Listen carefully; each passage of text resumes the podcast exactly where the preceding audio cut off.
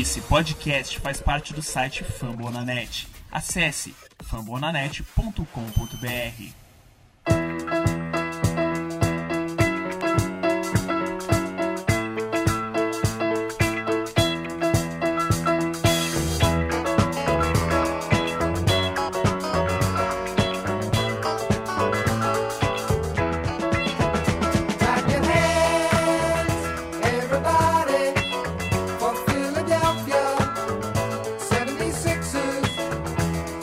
boa tarde, boa noite. Eu sou o Shield, administrador do perfil 76ers em BR.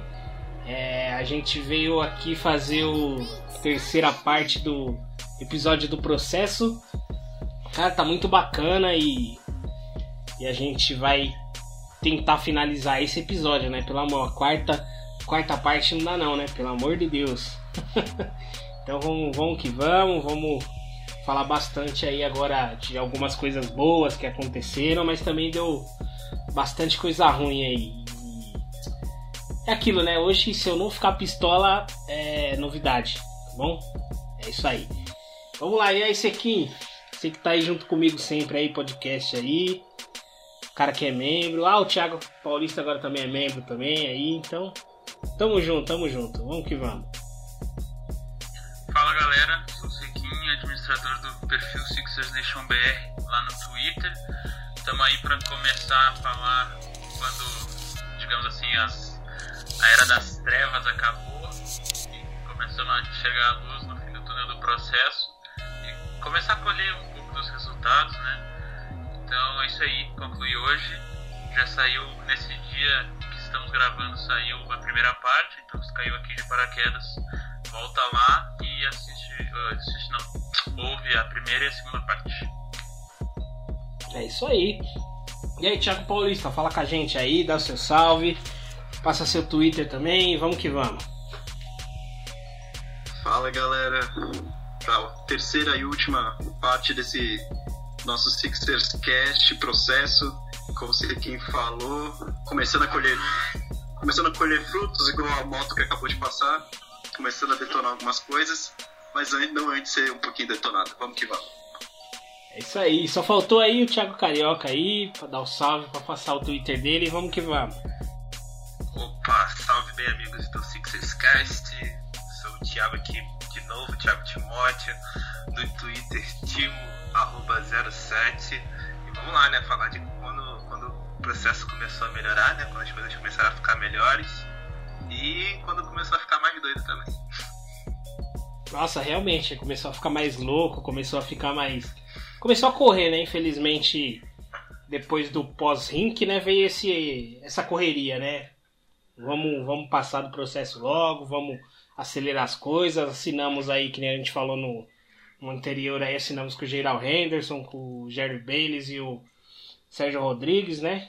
Já deu pra ver que mu- mudou um pouco a cara aí do, do Sixers, né? Do, do que estava sendo aí anteriormente. Então, agora é a temporada aí que vai começar, que, é, né, que começou, que era de 2016, né? 2016, 2017. Com a estreia do Embiid contra o KC, aquele jogo foi foi sensacional. O pecado foi não ter ganhado aquele jogo, né? Porque foi um jogo muito bom, foi um jogo muito interessante de se ver. É, fora as emoções que teve de ter o Embiid em quadra, dele matando aquele, daquela primeira bola dele que foi sensacional. A Filadélfia veio junto, acho que todo mundo que tá aqui, né, tá no podcast, todo mundo que viu aqui no Brasil, certamente se emocionou muito, vibrou junto, porque foi uma. Realmente foi é, o que abriu o caminho para a luz, assim, depois do processo, né?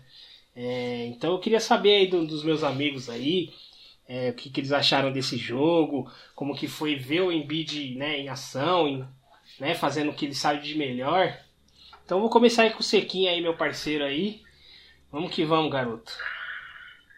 Ah, acho que é legal a gente lembrar que o OKC tinha um time muito bom, né? O Kevin Durant tinha saído para o Golden State, mas tinha o Sabonis, que não era metade do jogador que é hoje, mas estava lá. O Andrew Robertson, grande defensor, Steven Adams, Oladipo e Westbrook, né? Era esse o quinteto titular.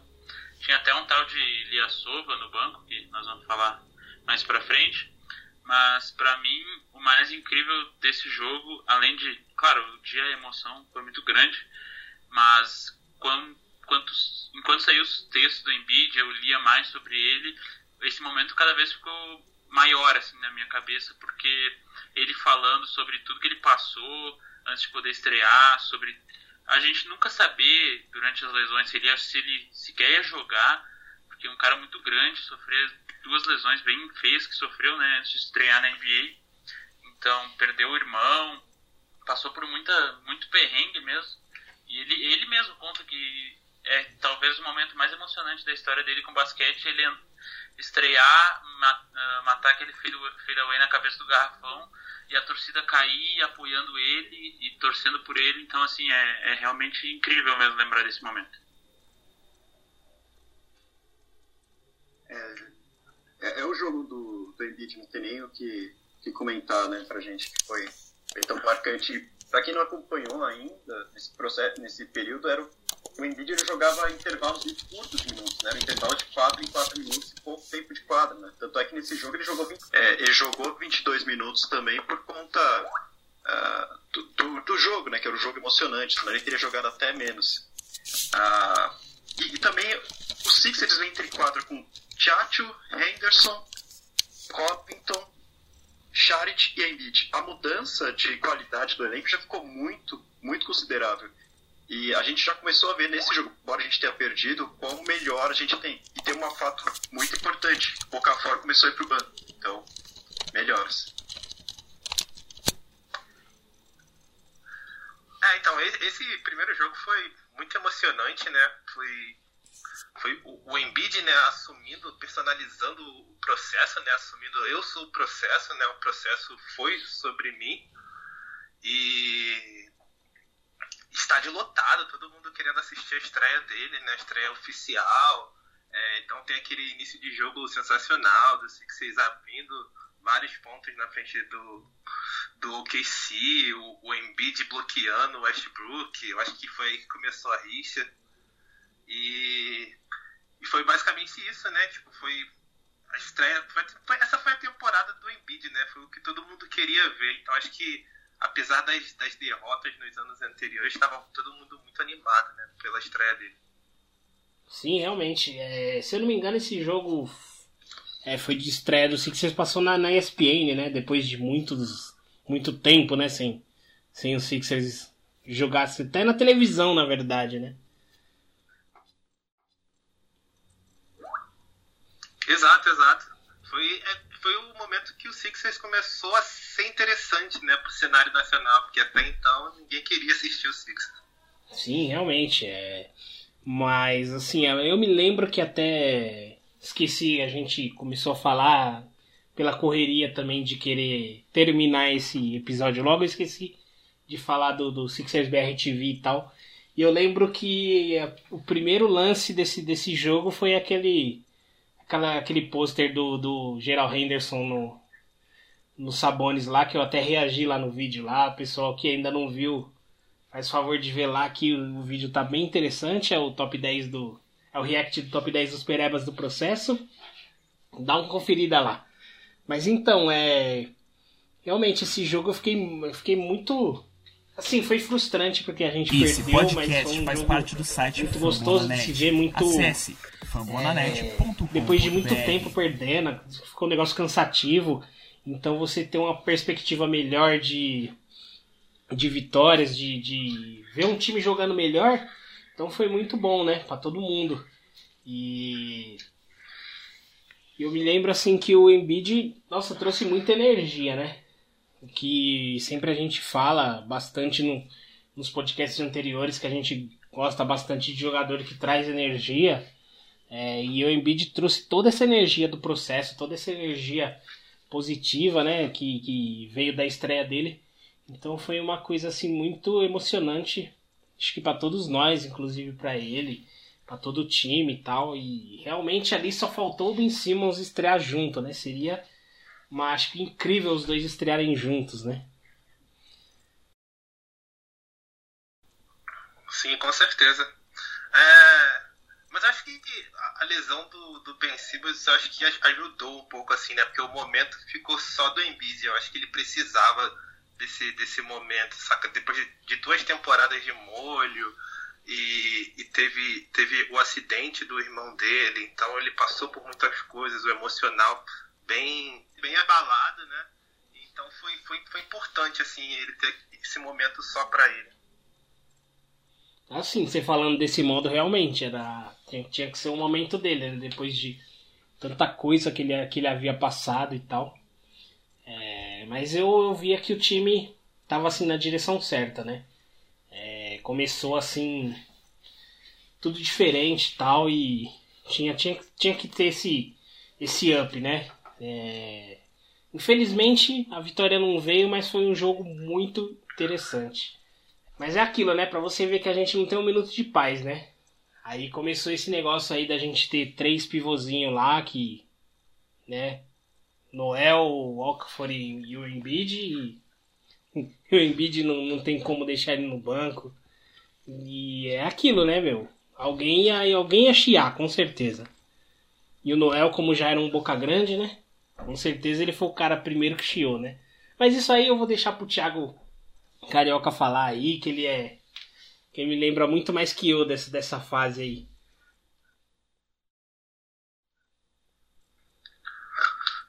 Pois é, o. Com a, com a estreia do Embiid, né, a gente, a gente já tinha um problema, né, de, de pivôs, a gente já tinha pivôs demais, e aí com a estreia do, do Embiid esse problema fica maior, né, porque você tem que dar minutos para para Embiid, Okafor e Noel, e aí com certeza não tem minuto para todo mundo, né, e, e aí mesmo com a, a restrição de minutos do Embiid, o Okafor passa a, tomar algum, algum desses minutos, mas começa a jogar menos do que jogava antes. O, o Noel chega a, a uma situação de nem jogar, né? Tipo, ele começa a ficar no banco mesmo, ele fica não, não entra em quadra, ou quando entra joga poucos minutos. E, e essa situação foi crescendo, crescendo. O Colangelo não fez um movimento de trocar nenhum dos dois, né? Tava só aguardando. E daí o, o Noel começou a se irritar com essa situação, né? Então ele começou a, a ir pra mídia e falar que queria jogar, eu quero minuto, eu só quero jogar, não importa onde seja, criando um ambiente sustentável, né? E nisso tudo, o, Brett Brown tentou fazer alguns experimentos, tentou colocar o, Noel e o Okafor juntos dentro de quadra e deu muito errado. É, era improvável que funcionasse, mas nada funcionou com o Cafó dentro de quadra pelos Sixers, então botar mais um pivô do lado dele também não iria ajudar. É, e, e essa situação foi crescendo num ponto que ficou insuportável a ponto de o Colangelo ter que trocar o Noel mesmo, apesar dele ser o melhor entre o Cafó e o e- entre o Cafó e ele, é, a situação ficou insustentável, né? E, e acabou ele sendo trocado na, na deadline. É, o Okafor continuou no time e e aí teve tinha, tinha o Richard Holmes também, né? Que era um, bom prospecto, mas nessa briga aí por, por minutos ficou no ficou no banco, mesmo tendo condição de jogar. E essa situação só foi piorando com, com o longo tempo, né? Até terminar na troca do, do Noel. É, eu acho que é não curioso, mas eu até na época eu lembro de ficar entendo o Noel, o Okafor querendo jogar, mas eu lembro que tipo assim, a relação do Noel, principalmente quando o Embiid era rookie, a relação deles dois eu lembro que era muito boa, eles se, diver- se divertiam muito. Acho que até o Okafor também, quando chegou, os três se davam bem, mas acho que era meio que uma, uma bomba relógio isso, porque três jogadores que assim, jovens, né, que queriam jogar minutos mesmo, como o Thiago falou. E eu fiquei de cara até quando a gente draftou o Okafor, porque já tinha, né, eles dois. Eu não entendi que o Rink queria usar ele como moeda de troca, né? Mas acabou, acabou sendo. Não acabou conseguindo trocar ele e o Noel também uma troca meio forçada, né? É, como você falou, os três eram bem, bem amigos, né? É, tanto é que quando o, o Noel forçou a situação, todo mundo sentiu a saída dele porque estava perdendo um amigo, né? O Brett Brown até chorou no treinamento quando soube, então havia uma relação entre eles, mas não tinha o tempo, né? Não tinha tempo de quadro para todo mundo. Pois é, e assim, o, o San Henrique criou uma situação ruim, né, draftando o Okafor, mas o Colangelo, quando assumiu quando, como, quando, como general, general manager, ele também não se ajudou, né, ele demorou muito para fazer um movimento. E aí os dois foram desvalorizando, né, tanto o Okafor quanto o Noel, chegando num, num ponto que, assim, você já não vai conseguir um, um bom valor por troca por nenhum dos dois. Então, É, assim, e acabou sendo o Noel também, muito porque o Noel ia, no ano seguinte ia entrar para receber uma extensão contratual, né? Então, o, o tempo para trocar o Noel estava ainda mais apertado do que em relação ao Okafor. Então, eu me lembro também, tipo, é, da, da tentativa do Brett Brown de, de colocar o Embiid pra jogar no, do- na posição 4 de Power Forward pra jogar junto com, com o Okafor, né? Que foi frustrado também, assim como o Noel também na, na temporada anterior também. Foi frustrado também e... Eu acho assim, o Okafor teve muita chance, mas também não se ajudou, né? Infelizmente. Mas... É, eu entendo assim, a parte do, do Bet Brown dar, dar um pouco mais de minuto pro Okafor do que pro Noel, porque ele realmente era, era o, a, a intenção mesmo do, do Sixers era trocar o, o Okafor, né? Sempre foi, né? Tentar valorizar ele, fazer ele jogar para ele se valorizar e conseguir pelo menos uma troca melhor do que ele foi, né? Quando realmente a troca aconteceu. É, Então realmente foi complicado assim, ficar com três jogadores e para jogar em uma posição só, sendo que não tem como, né, eles jogarem na, na posição 4. Então é uma coisa bem, bem complicada. É, então a gente pula aí também para janeiro, que foi um que um foi um foi uma época assim muito boa, foi uma época de vitórias e eu, eu me lembro muito bem de janeiro e cara, eu, eu adorei aquele aquele ver aquele aquele time jogando com, com raça, com, com vontade, jogando muito bem. E eu me lembro até de uma, acho que foi de uma vitória. Não lembro agora contra quem que foi.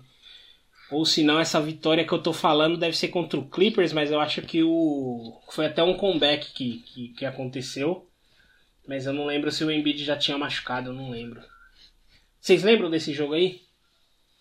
É, foi contra o Clippers, mas eu não lembro também se o Embiid jogou, mas foi uma virada muito. Acho que foi no último quarto, assim, a virada.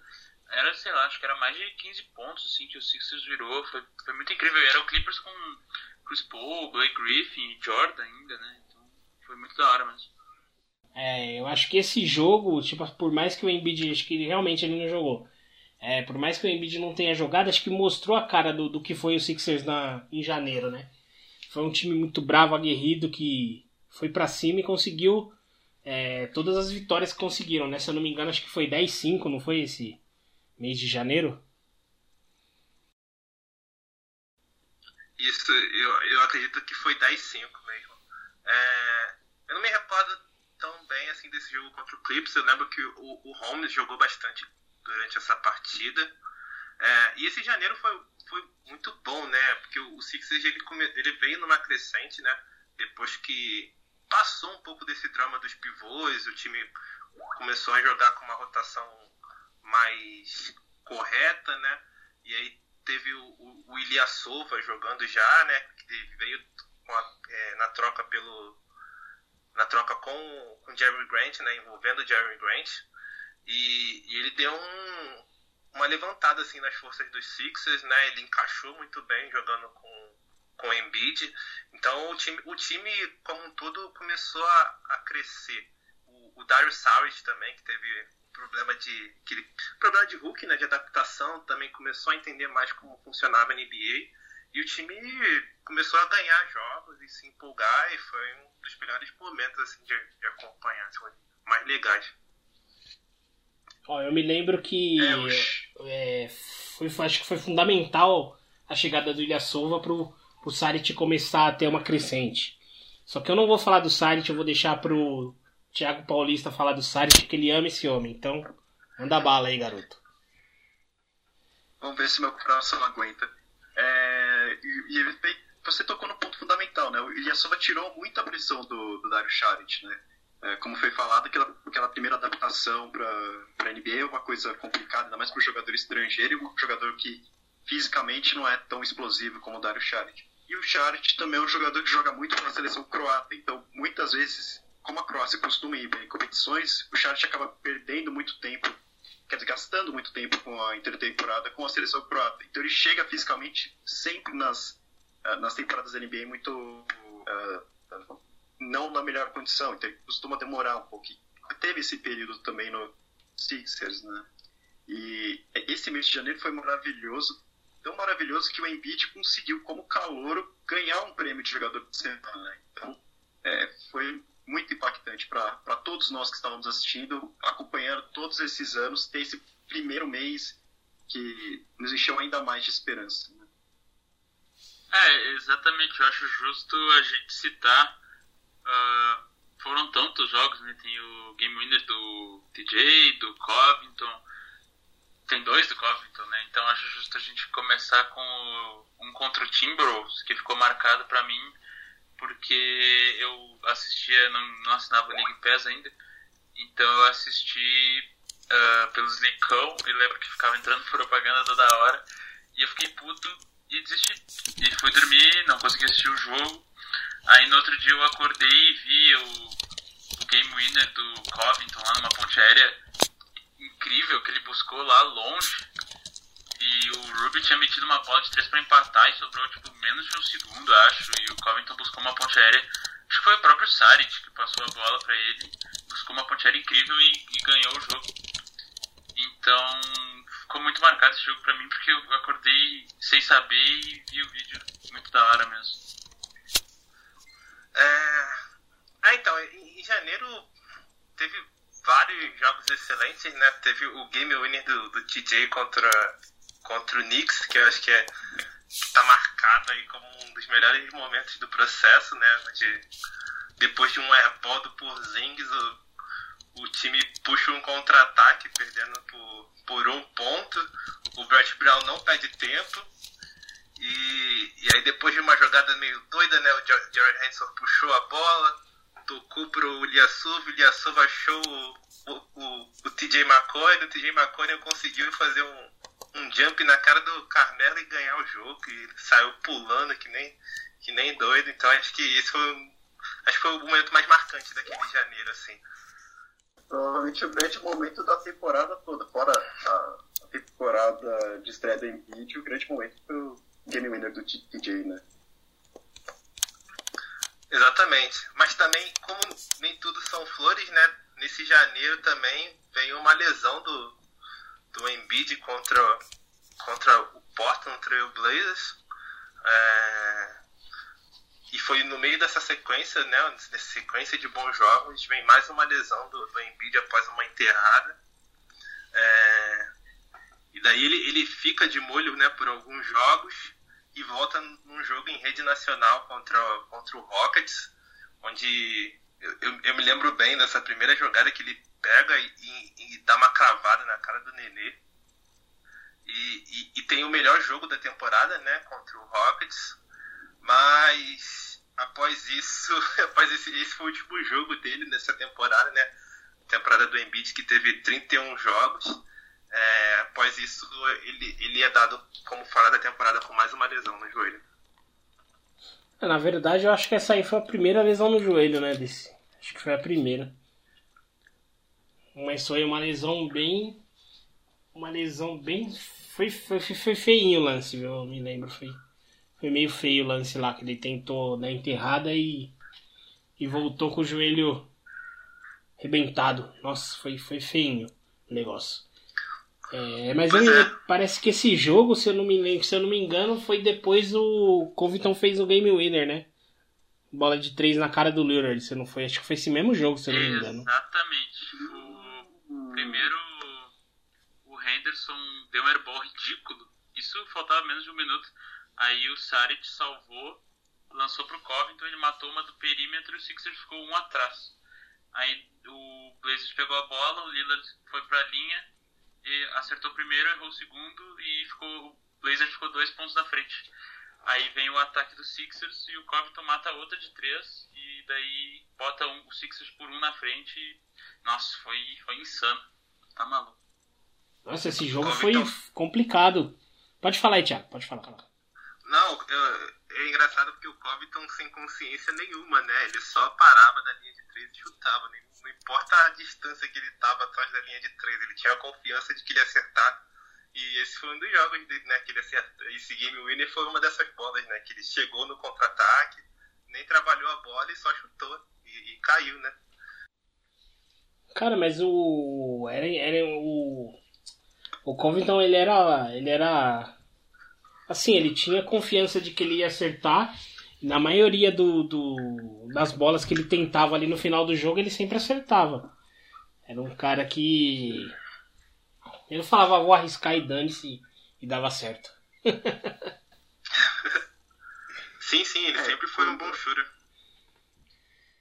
É, tanto é que quando ele veio pro Sixers, o Brett Brown falou, né, pros amadores, ah, bom, agora vocês têm alguém pra brincar com vocês. Justamente por conta dessa capacidade que ele já demonstrava e nessa temporada demonstrou ainda mais a que veio, né.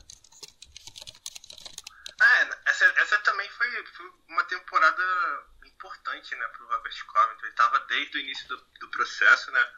Foi, foi um dos jogadores também que, que o Sam Hink trouxe e um que ele tava que o Sam Hink falava bem animado dele, né? Ele falou que quando o Covington ficou disponível, ele ficou tipo, muito muito alegre, né? Tipo, tipo, a gente precisa conseguir esse cara e, e trouxe trouxe ele pro Sixers e deu muito certo.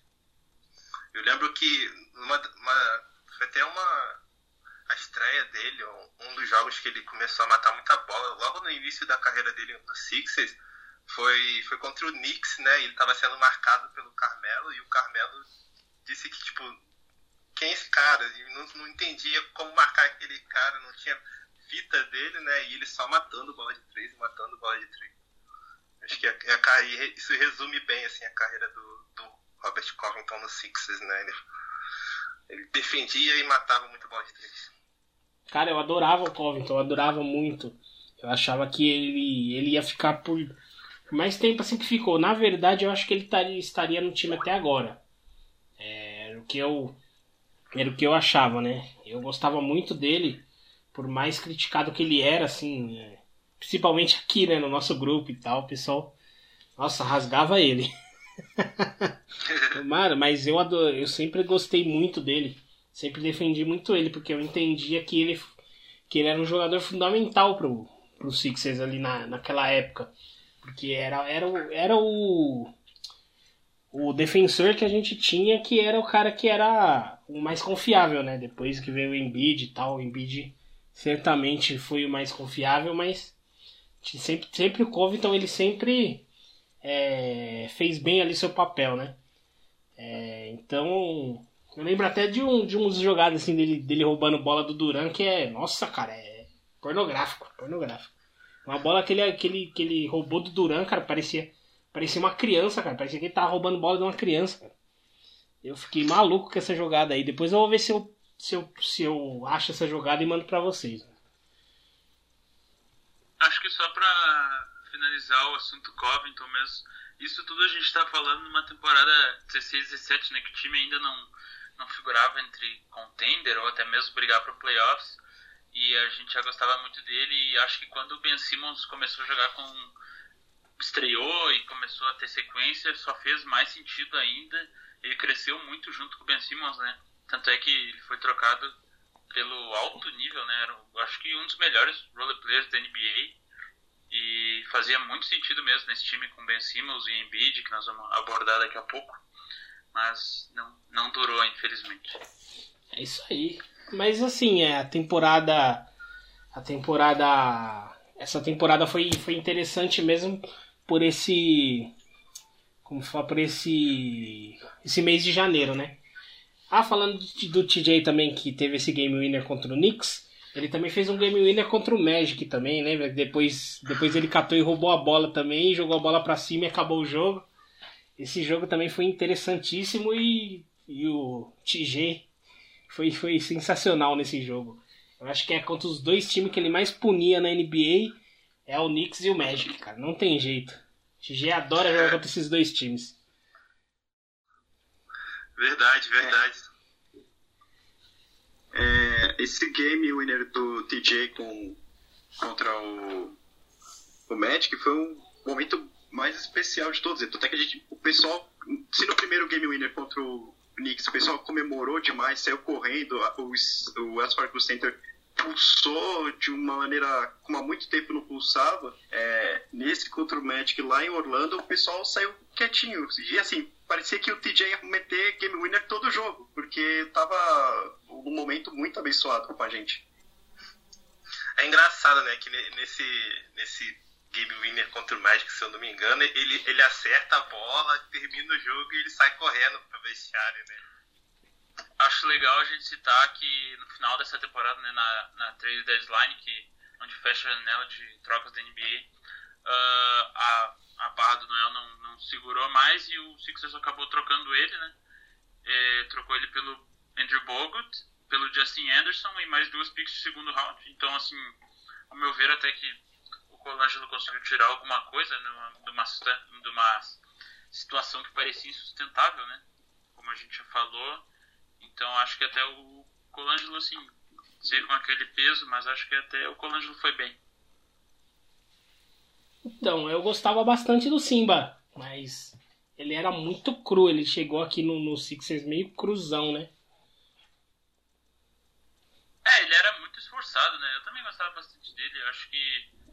Mas quando falou, ele era muito cru e o time, quando o Elton chegou, meio que não tinha mais paciência para desenvolver esses caras e ele também contribuía pouco, né? Com, diretamente com o time, então acabou é, porque quando ele chegou, é, ele não tinha.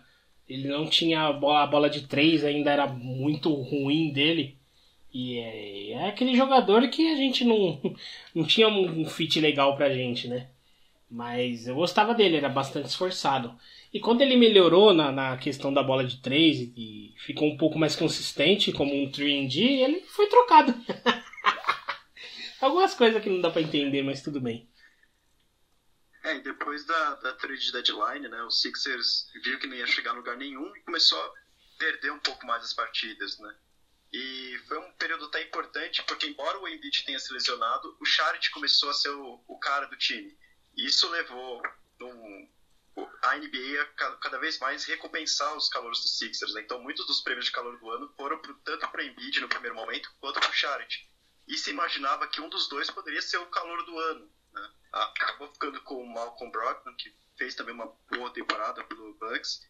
Uh, deixou muita gente na Filadélfia puto, mas foi esse final de temporada que a gente salvou pro final de temporada antes de nos prepararmos pro famigerado draft de Markel Fultz. É, então. Eu lembro que quando o Sixers começou a perder, é, aí a gente começou a olhar para draft de uma forma diferente, né? Começou a pesquisar alguns prospectos que tinham lá. E aí o Fultz já, né, já balançava legal ali todas as notícias, todas as, as manchetezinhas ali que tinha. O Fultz já era o cara, mesmo ele não. não é, é praticamente a mesma história do, do Ben Simmons, né, cara? Ele também jogando por uma universidade fraca e não foi pro, pro, pro torneio de março lá e. complicado, né? Mas eu lembro que a gente. Como a gente perdeu bastante, eu nem lembro qual. A gente ficou com qual recorde, vocês lembram? Ou pelo menos precisa nem do recorde, é. Ali, um dos piores ali que a gente ficou, vocês lembram mais ou menos qual que foi? A gente terminou a temporada com 28,54. A gente terminou em 14 na Conferência Leste. Com o quinto pace, o Sixers já estava correndo mais, e uma 17 melhor defesa. Então, algumas coisas, mas terminamos muito mal mesmo. Então, mas aí foi no, foi na, foi no sorteio que a gente ficou com, com a terceira, não foi? negócio assim? Sim, foi na, foi no, na, na noite da loteria, né? E tanto é que foi o Embiid representar a gente lá e tem a famosa cena do Embiid quando, Ah, o o- quando ele vê que o Sixers vai, ele começa a ir pra frente, pra trás, rindo e faz um desses momentos dele. Nossa, esse GIF é icônico, nossa. Ele fazendo lá, é, né, fazendo o, ah, o gesticulando lá como se tivesse sim, né, com a cabeça e tal. Sensacional esse. Esse GIF é usado até hoje. Corrijam se eu estiver errado. Essa, essa terceira escolha do Sixers, ela veio através, através do pick swap, né? Da troca do Kings ainda, né? Exatamente. O Sixers Perfeito, conseguiu perfeito. uma, um pick swap com, com, com o Kings, né? Na troca que envolveu o, o Stauskas. E, e essa temporada do Sixers ela nem foi tão ruim assim, comparando as anteriores, né? 28 vitórias não foi tão ruim. Mas a gente conseguiu a terceira escolha por conta do swap. Então, até nisso teve a mão do São Rick, né? Sim, realmente. Eu não eu vou falar uma coisa aqui. Não sei se é tão relevante, mas é isso aí. Esse, essa época do processo, acho que é, a maior vitória que a gente teve, acho que foi 18, né? Que foi aquele do 2013, parece, né? Foi 18. É, eu acho que foi 18 vitórias que a gente teve. E aí, nesse, nessa aí, a gente já ganhou 10 a mais, né? 28 vitórias, né? Então já deu pra ver que foi um, um salto ali em Quer dizer, se for, se for contar pra, com a outra que foi 10, 10,72, né? O salto foi enorme, né? Exato, exato. Foi o primeiro sinal de progresso do time, né? O primeiro sinal de que, olha, isso aqui tem potencial para ser algo muito melhor, né? Ah, realmente. É, teve todo aquele lance do Ben Simmons também, que. Né, é, uma, é uma história meio obscura, né? Se ele já estava curado, se realmente tiraram ele da temporada. Se foi, o, se foi a Nike que tirou, se foi o empresário, se foi o próprio Sixers. A gente não sabe assim exatamente o que realmente aconteceu. É, é bem obscura mesmo, né? Mas a gente sabe que até hoje o Donovan Mitchell chora no banho, né, cara? Que coisa isso. Coitado desse rapaz. Chegar no, no jogo com moletom com definição do Rook por causa do patrocínio da Adidas lá. É um chorão e é isso aí, cara. O Ben Simmons saiu com o Rook Year. É isso aí, chora mais aí. Nós vamos falar disso agora, né? Mas primeiro, vamos falar dessa draft do, do, do Fultz aí que a gente já tava falando. E aí eu quero que os caras aí do. Os caras das estatísticas, os caras das notícias aí. Os caras falam o que, que aconteceu que a gente conseguiu a primeira escolha e a gente selecionou o Fultz. É, o que aconteceu foi o, o Colangelo, acho que ele ficou apaixonado, não sei, pelo, pelo jogo do Markel Fultz, considerando como podia encaixar com o Ben Simmons e o Embiid, né? Então ele ele foi pra cima de subir no round, apesar da gente ter a terceira escolha, né? Subir no round, subir no draft, perdão, uh, para conseguir selecionar o Fultz, né? Então o, o Boston, que tinha a primeira pick, mandou a primeira pick pro Sixers e o Sixers mandou a terceira pick desse mesmo ano e a pick de 2019 do Kings, né, do ano seguinte. Então, assim, é um movimento arriscado, é, mais ou menos, né, porque hoje é muito fácil a gente falar que o Colangelo fez merda, mas naquela época, me desculpem, mas eu acho que qualquer um escolheria o Fultz na primeira rodada, porque, assim, era um talento muito, muito bruto, assim mesmo, um cara muito habilidoso, o isolation muito forte, muito ah, explosivo também. Então, assim, acho que tinha muito para ser, tipo assim, potencial para MVP na liga mesmo. Então, assim, acho que é difícil a gente criticar isso hoje, porque se tivesse dado certo, sei lá onde a gente poderia estar, né? Então, é, eu só queria falar só um negocinho assim básico, porque explicar por que que eu não eu não queria que isso tivesse acontecido. É, mas depois, depois que aconteceu, aí eu aceitei numa boa também, porque realmente é como você quem falou, é um jogador que era que tinha um potencial enorme. Só que eu vi assim, cara, é, a gente já tinha é, o Ben Simmons já ia estrear, o Embiid já era tudo aquilo que a gente viu. É, mesmo uma coisa que a gente não citou, né, que ele não jogava é, os back-to-back e tal, ele tinha aquela restrição de minutos também. A gente até acabou esquecendo de citar isso, né? É, eu falei um pouco do, da, primeiro jogo, né, que ele jogava poucos intervalos, né, de 4 em 4 minutos, depois para 8 em 8 minutos, uh, e com limite de tempo sempre, né. Mas de fato, back-to-back, o Embiid acabava ficando de fora e a gente tinha, querendo ou não, uma certa insegurança quanto à questão física dele, né. Então, é, ideia de tentar ter o mais talento possível e tentando ter alguém para complementar, o Sixers acabou indo no Markel Fultz, que como o Sequim falou, ele era grande prospecto, né? Ele, ele era um cara comparado com Dwayne Wade, comparado com outros grandes shooting guards, numa liga que cada vez tem tido mais dificuldade de ter shooting guards de grande relevância, né? Então, é, tinha fazia um pouco de sentido até até porque os outros jogadores disponíveis não, não eram jogadores que iriam na época ser entendidos como complementares aos dois excepcionais talentos que a gente já tinha no nosso elenco. Então, é por época assim, ó. Eu via muito no Markel que ele precisava, que nem você quem falou, isolation e tal. Então ele precisava muito da bola. Ele dependia muito de um pull-up para fazer para pontuar. Então eu não, não via assim muito encaixe com, com, com o Ben Simmons. Porque eu entendia que ele tinha que ficar muito mais com a bola. Então aí, como que seria o off-ball do, do Markel? Então eu tinha esse, esse monte de pergunta na cabeça. E, foi depois de um tempo que já tinha acontecido a troca que eu resolvi aceitar. Mas eu não gostava muito por isso. Só que eu, eu tava meio que na linha do Brett Brown, entendeu? Eu também gostava muito do Jonathan Isaac. Queria realmente que o Sixers descesse para pegar ele. E se realmente acontecesse o que que tinham falado de rumor que o Sixers podia é, tentar uma troca com o Kings, né? Pelas duas pelas duas escolhas que o Kings tinha, né? Era assim, tinha acho que era uma 5 e uma mais para cima, né? Era? o Kings ele tinha a escolha 5 e a escolha 10. Né? Quando saiu o resultado da loteria, eles estavam com essas duas escolhas. A 5, a 10, a 15 e a 20. É, então. Então eu, eu pensava eu pensava muito nisso. Eu falei se a gente conseguir descer, eu acho que a gente pode pegar ali o. Acho que o Jonathan Isaac mesmo na 5. E ali na 10 podia sobrar algum jogador ali que a gente podia. Eu gostava muito também na época do Franklin Tiriquina, né? Eu gostava bastante dele na época.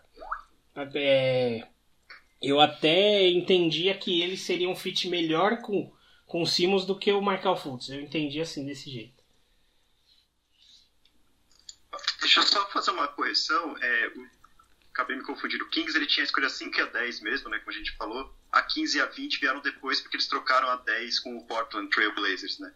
Então acabou tendo esse movimento. É, eu entendi um pouco diferente de você em relação ao Fultz, assim.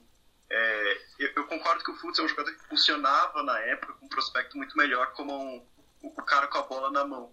Mas o off-ball do, do Fultz eu gostava demais, demais, demais mesmo. E como num time que já não tinha armadores, né, a gente já tinha essa dificuldade, eu gostava de, da ideia de ter o Fultz como um cara para eventualmente ser o, o, armador enquanto o Simmons estivesse no banco, né? E o Sixers também é um time que sempre troca muito passe, né? Então acabava na minha cabeça na época funcionando, mas faz sentido, realmente foi um debate muito muito constante, né, que, que a gente viu e que a gente tinha também na época, de como, até que ponto o Fultz se encaixaria com o Ben Simmons, principalmente.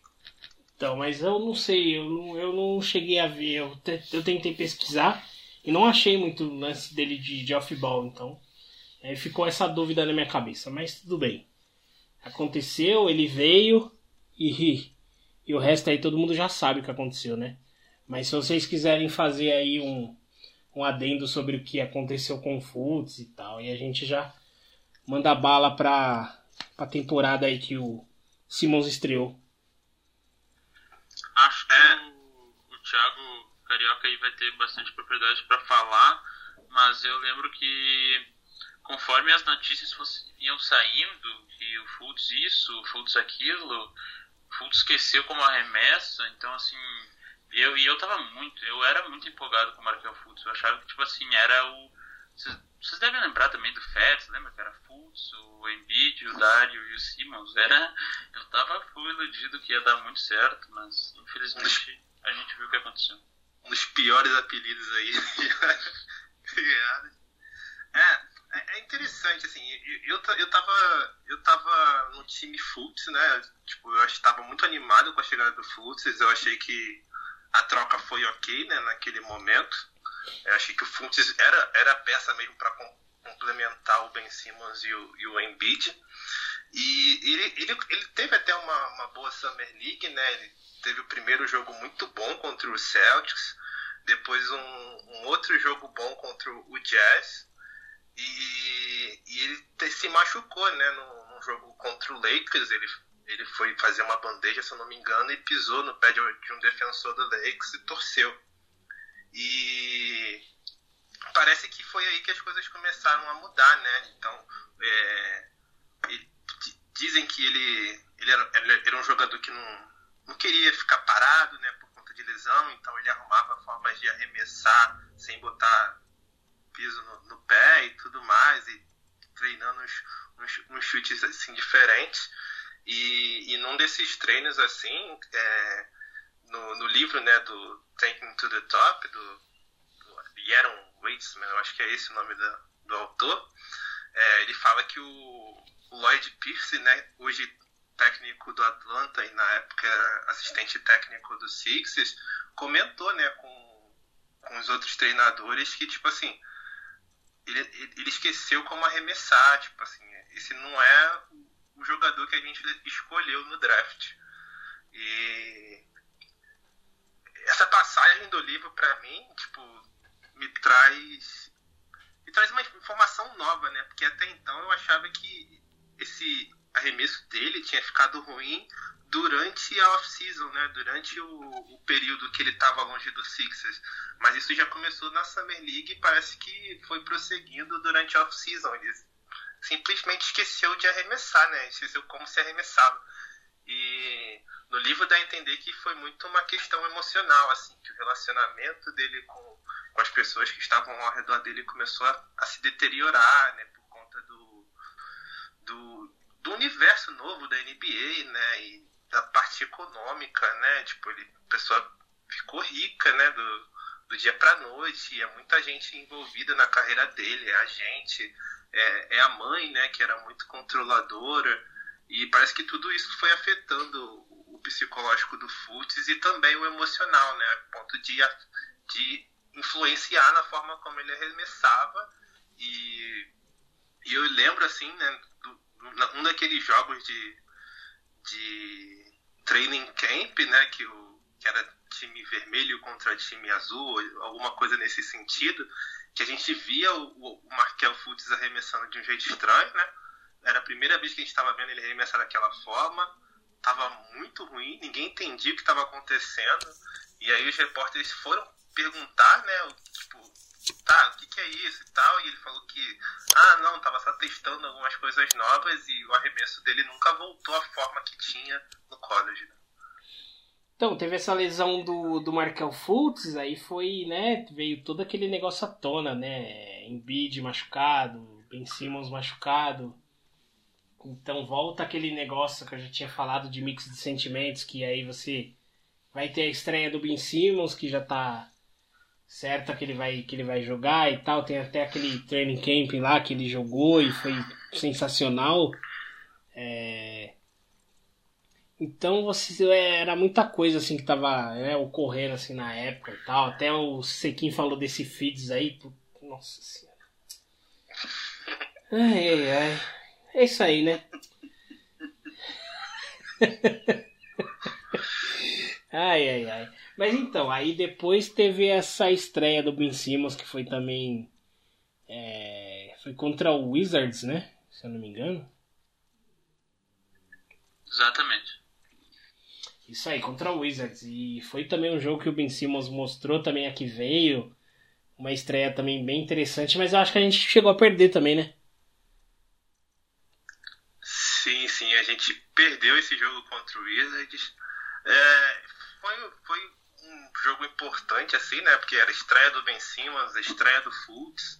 É, o DJ Redick, né, também estava começando pelo, pelo Sixers, era, tipo, foi um, um movimento, o DJ Redick foi o movimento do, do Sixers, tipo, ah, agora a gente vai brigar por, por playoffs, né, agora a gente vai brigar para estar tá entre os oito do leste, é, até então o DJ Redick nunca tinha perdido um playoff da NBA, né, ele estava 100% de aproveitamento, todo time que ele jogou foi para os playoffs, então tinha essa mística aí, e, e foi, um, foi um período também conturbado, né? Apesar da, da, da alegria de ver o Ben Simmons e o Embiid bem, é, ainda tinha muito, muita indecisão sobre o Fultz, né? Tipo, o que, o que fazer com ele, né? Porque ele não era aquele mesmo jogador.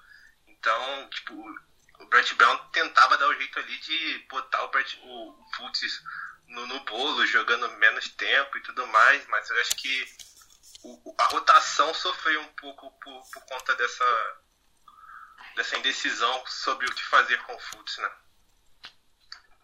Assim, realmente, é complicado porque teve todo esse lance aí do, do arremesso dele, é, aí é, é muita, muita desconfiança teve em cima disso, e também o tempo que ele ia ficar fora, né? É, porque era, era a lesão e essa correção do, do arremesso dele. Então, aí quando começou aqueles vídeos também dele, de, dele arremessando bizarramente lá, nossa. Ai, dá até um, dá até um nervoso ficar lembrando dessas coisas, cara. Sério mesmo. É, mas então, cara, é, mais uma vez a gente teve uma grande estreia, que foi a do Ben Simmons, e a gente perdeu. Cara, é incrível, né? Como a gente não tem um minuto de paz, né? É incrível. Mas a gente já deu para ver que seria uma uma uma temporada que a gente ia conseguir grandes coisas. E realmente o movimento do JJ Redick é, foi, foi realmente agressivo, até porque o, o, dinheiro que foi pago nele foi bastante, né? 23 milhões por um ano, né? E aí eu também lembro que, como o Gerald Henderson só, só assinou por um ano, aí ele acabou saindo fora, né? Também ele tava com um problema na, na costela, ele falou que ele ia realmente cuidar disso pra ver se voltava e até hoje não voltou, né? Sei lá o que aconteceu com o cara. Mas, assim, uma das minhas maiores decepções foi o, o, o né, cara? Eu achei que ele, que ele seria um jogador que ia ajudar muito e era um, e era um fit interessante pra caramba com, com o Embiid, com o Embiid não, com o Simmons. E e o resto é história, né? O que aconteceu com, com o Bayless não conseguiu jogar. Eu acho que o Bayless deve ter jogado um jogo bem só pelo Sixers, que foi contra o Memphis. Aquele jogo que ele levou pro, pro overtime lá com a bola de três e tal. Acho que esse aí foi o único jogo que ele fez bem pelo Sixers. É, eu tô surpreso de você conseguir ter lembrado de um, né? Cara, eu lembro desse jogo porque eu, eu tava muito puto porque, assim, é, eu gosto muito do, de, de ver o Memphis jogar por, por entender que eles. Aquele jeito de defender deles lembra muito o basquete de, de antigamente. Então é, eu lembro que eu ficava muito puto de jogar com eles. Eu gostava de ver eles jogarem, só que quando eu jogava com os Sixers, aí começava aquele negócio daquele muito, muito contato. E eu, eu já ficava, perdi a linha. Já perdi a linha geral, na moral. É, então aí eu assistindo esse jogo e tal, aí de repente o Bayless começou a matar bola pra cá, matar bola pra lá, eu falei, pronto. E aí ele jogou muito bem esse jogo aí. Então é o único jogo que ele jogou bem que eu me lembro. Realmente acho que foi o único. É, e mais um dos armadores carecas aí pra entrar no, história do processo, né? Mas um cara que, que acho que a gente. Ele fez ele fez uma temporada boa, sei lá quantas temporadas boas antes pelo Bucks, então alguma esperança assim eu tinha nele para poder contribuir com alguma coisa, mas serviu só para bater contrato para chegar ao Jimmy Butler mesmo. Na verdade, não serviu nem para isso, na verdade, porque demorou tanto essa troca. Pelo menos foi pela uma troca interessante, né? É, a carreira do, do Jared Bayless no Sixers foi cheia de lesões, né? Ele nunca conseguiu ficar saudável para jogar de, de, fato. Na é, verdade, eu acho que ele nem é saudável até hoje, né?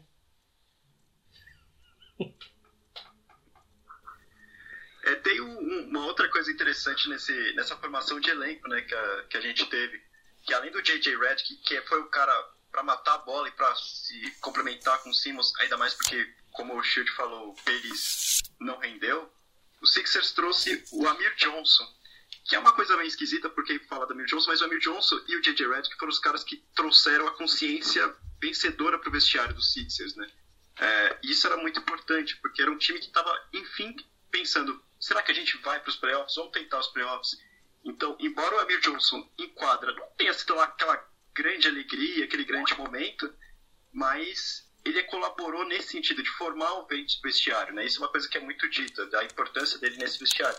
E, e até nessa coisa que tinha falado da, da empolgação da franquia, em 15, 16, o Sixers demorou 18 jogos para conseguir a primeira vitória. 16, 17 foram 8. Nessa, a gente já começou na quarta, na quarta partida, a gente já conseguiu a primeira vitória. Então, as perspectivas, embora com toda essa estranheza do, do Markel Fultz, já era de um progresso que estava muito visível de que chegaria pra gente, enfim. Não, realmente, mas o time foi montado para isso. Mas assim, é é muito interessante você tocar nesse ponto de jogadores que chegam e mudam assim o, o vestiário e tal, mudam a forma dos jogadores de pensar. É, o que eu acho que mudou bastante na temporada anterior, com a chegada do Henderson, foi que ele dominou realmente o vestiário, né? Ele tinha o negócio sob controle. E dava pra ver que era um time bem diferente em questão de mentalidade. Era um time bem mais aguerrido. E, e o DJ Redick e o Amir Johnson vieram pra, né? Com com aquela mentalidade de, tá, vocês estão legais, mas vamos, vamos melhorar, vamos atingir o próximo nível, né? Que o próximo nível é o é, é playoffs. Entendeu? É, vocês vão ter que. A gente vai ter que, que ir pros playoffs e vão ter que, ter que ser um time é, que, que, que consiga né, ter alguma, algum resultado melhor dentro dos playoffs, porque foi para isso que o processo foi, foi feito, né? Foi para isso que todo o processo foi foi todo o processo foi criado, né? É, pra gente ter sucesso em playoffs, né? Porque a gente não tava tendo. Então, então realmente eles chegaram e conseguiram isso, né? Então beleza, aí finalmente nessa temporada a gente conseguiu trocar o Jaleel Okafor. Graças a Deus, acho que eu vou colocar até uma musiquinha de, ah, sabe? Um negócio assim no podcast porque, cara, conseguimos trocar o Jaleel Okafor. Graças a Deus. É, é, mas também foi uma troca também que se fosse por um, um, sa- um saco de, de balinhas tava melhor, né? Porque o que a gente conseguiu de valor de troca pelo Okafor foi quase nada, né? É aquilo, né? É que nem a troca do Jeremy Grant, né, mano? A gente não conseguiu nada, praticamente. A única É, coisa que a eu- gente conseguiu foi citada aí, que foi é, o, a chegada do Ilha Sova e a melhora do site, né? Pois é, o tempo passou, desvalorizou bastante, o Okafor já não tinha quase valor nenhum de mercado, né? A gente foi uma troca mais pra deixar ele embora, pra se livrar do problema, do que pra para ajudar o time mesmo. É, e ainda o, o arco do, do Cafora acabou junto com o do Stauskas, né? Que até foi envolvido nessa troca também.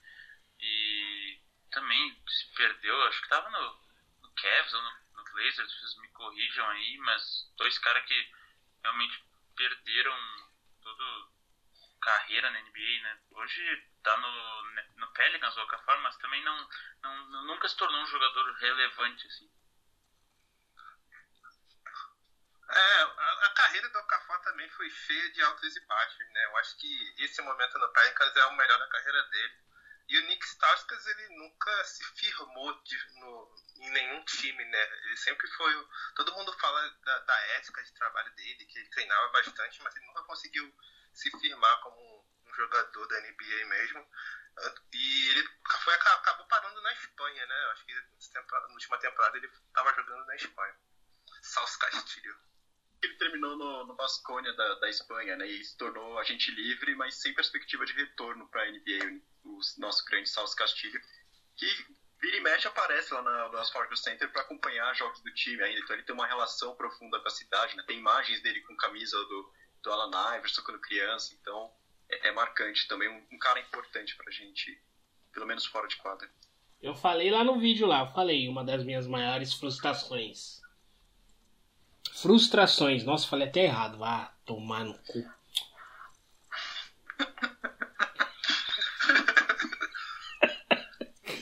Eu fico pistola, velho. Caraca. Então é isso aí, cara. E depois com a chegada do Bellinelli e, e o Ilha Silva de volta, né? Foi depois da, da trade de- deadline, né? Liação parte 2. Ilha Silva parte 2. Nossa, certeiro. Mandou bem nessa aí. Benzaço. Então, é... Mas aí foi a época que ele chegou em boa hora, né? Porque certamente faltava esses, esses jogadores. Era o DJ Red que ficou muito. é, Como que fala? Sobrecarregado. So- Perfeito, garoto. J.J. Redick ficou muito sobrecarregado, né? Que só ele tinha aí essa consistência na bola de três. O Furkan Korkmaz aí não, não dava jeito, né? De jogar. Às vezes entrou assim em quadra algumas vezes, mas como a defesa dele é realmente pífia, né? Ah, até que hoje melhorou um pouco, né? Mas na época era. Nossa. Nem tinha nem noção de nada, infelizmente. É, então não dava pra ele jogar. Então a gente precisava de outro jogador. Mesmo que o Beninelli também. A defesa dele é maravilhosa, né? Mas é um jogador, pelo menos, que tem uma experiência, né? Então. Foi válido. E a chegada dele ficou um time muito interessante pro Ben Simmons, né? Ficou muito interessante. Um espaçamento muito interessante. Jogadores que tinham consistência em bola de três. Então, foi uma boa essa chegada de- desses jogadores para o Ben Simmons, né? E vamos, vamos completar aí todas as bizarrices aí do Michael Fultz, que aí depois ele conseguiu estrear e né, com a, com a temporada em andamento, a gente até pensou, eu pelo menos eu pensei que ele só ia é, estrear na outra temporada, mas não, ele voltou, mesmo com arremesso ainda bem pífio, né? Bem estranho, mas ele voltou. E aí depois teve aquele lance bizarro, cara com cara com o Embiid e ele conseguiu lesionar o Embiid. Isso aí a Pois gente... é, Oh, pode falar, pode falar. Não, pois é, o, o, essa, o, o Sixers essa temporada ele deu muita sorte, né, durante o, o buyout, né, que ele conseguiu o Bellinelli e o Ilyasova, que era tudo que o, o Ben Simmons precisava, né, um jogador que gosta de correr a quadra e encontrar chutadores, quanto mais gente para espaçar, melhor. Então, o encaixe do Ilyasova e do Bellinelli foi muito bom. E, e depois o, o, o Fultz volta, né, ele, ele estreia, né, ele estreia contra o Wizard, e aí fica toda aquela questão do arremesso, o que está acontecendo, chegaram à conclusão de que era uma lesão no ombro, e, e aí tiraram ele da temporada, ele foi se recuperar, continuou treinando, e aí resolveram que dava para voltar né, naquela mesma temporada, resolveram trazer ele de volta, e aí numa infelicidade o ombro que ele tinha machucado acaba quebrando a cara do Embiid, né, lesionando o Embiid há poucos poucas semanas dos, dos playoffs. Né? É, exatamente. Foi nessa, nessa lesão aí do, do Embiid que o, o Simmons teve aquela sequência liderando o time incrível, né? Vem na reta final da temporada em que, como o time já era bem montado para os dois, digamos assim, sem o Embiid, a, o tapete, digamos assim, abriu mais ainda para o Simmons liderar o time e fazer o que ele bem entender com a bola no ataque. Então, ele levou o time em várias vitórias contra times importantes, times também que não disputavam mais playoffs, mas foi uma sequência incrível mesmo do, do Ben Simmons liderando o Sixers. É, tanto é que o, o final de temporada do Sixers foi espetacular, né, depois dessa chegada. É, nos últimos 23 jogos do time, o time perdeu só 3. O time eh, começou a, a ganhar de todo mundo e chegou para os playoffs no, no nível de confiança, no nível técnico, no, nesse envolvimento com os demais jogadores que levou a gente ao entusiasmo, nossa, impressionante. Não, e foi a primeira, a primeira temporada positiva do Sixers depois de muito tempo, né? Esse time conseguiu, se eu não me engano, 52 a 53 vitórias naquela temporada. Um número que não chegava há muitos e muitos anos, eu acredito que desde a era Iverson. E, e aí tá todo mundo animado, né, para os playoffs e um pouco receoso também para saber quando o Embiid ia, iria voltar. Não, o, o Sixers conseguiu terminar com a quarta melhor defesa. Né? O ataque, que ainda era meio travado, conseguiu ser o décimo segundo, mas a defesa do Sixers foi começou a, a, ser tudo aquilo que o Brett Brown estava tentando desde a primeira temporada. Com jogadores ruins, mas agora tinha jogadores suficientemente capazes de, de levar o time a essa situação, mesmo tendo defensores como o Bellinelli ou o J.J. Red. E tanto o Ilha Soma também. Essa defesa foi a que levou o Robert Covington ao time de defesa da, daquela temporada, né? Essa consistência do Sixers na defesa ajudou o Covington a entrar para o time de melhores defensores da temporada. Cara, e é interessante a gente falar do Covington nessa, nessa temporada, porque tudo que aconteceu favoreceu muito a ele, que nem eu sei que tinha comentado antes dessa, dessa parte aí do, do, do que a gente está falando agora, né? Desse, desse time de 17 e 18, né? É. Então, aí, aí. Então foi muito interessante pro Covington, porque tinha o JJ, que era o cara que era o mais consistente na, na bola de 3. E então não precisava ficar sobrecarregado o, o Robert Covington para ter essa, né? Ficar chutando bola, às vezes sem, sem necessidade alguma. Certo que também ele tinha isso na mentalidade dele, né? Às vezes ele pegava a bola e dane-se, chuta. É, mas então aí às vezes clareou também o caminho para ele, né? É, Deu-se a entender que ele seria um, um, jogador mais importante, que seria, seria o ápice dele de, de questão de importância no, no, no time, né? É, porque ele seria o cara que ia ajudar a defender ter, e teria né, um pouco mais de jogadores capazes para defender assim do, ao lado dele, né? Questão do Ben Simmons também, que eu tinha bastante dúvida de como seria a defesa dele, né? E hoje o cara é uma máquina defensiva, né?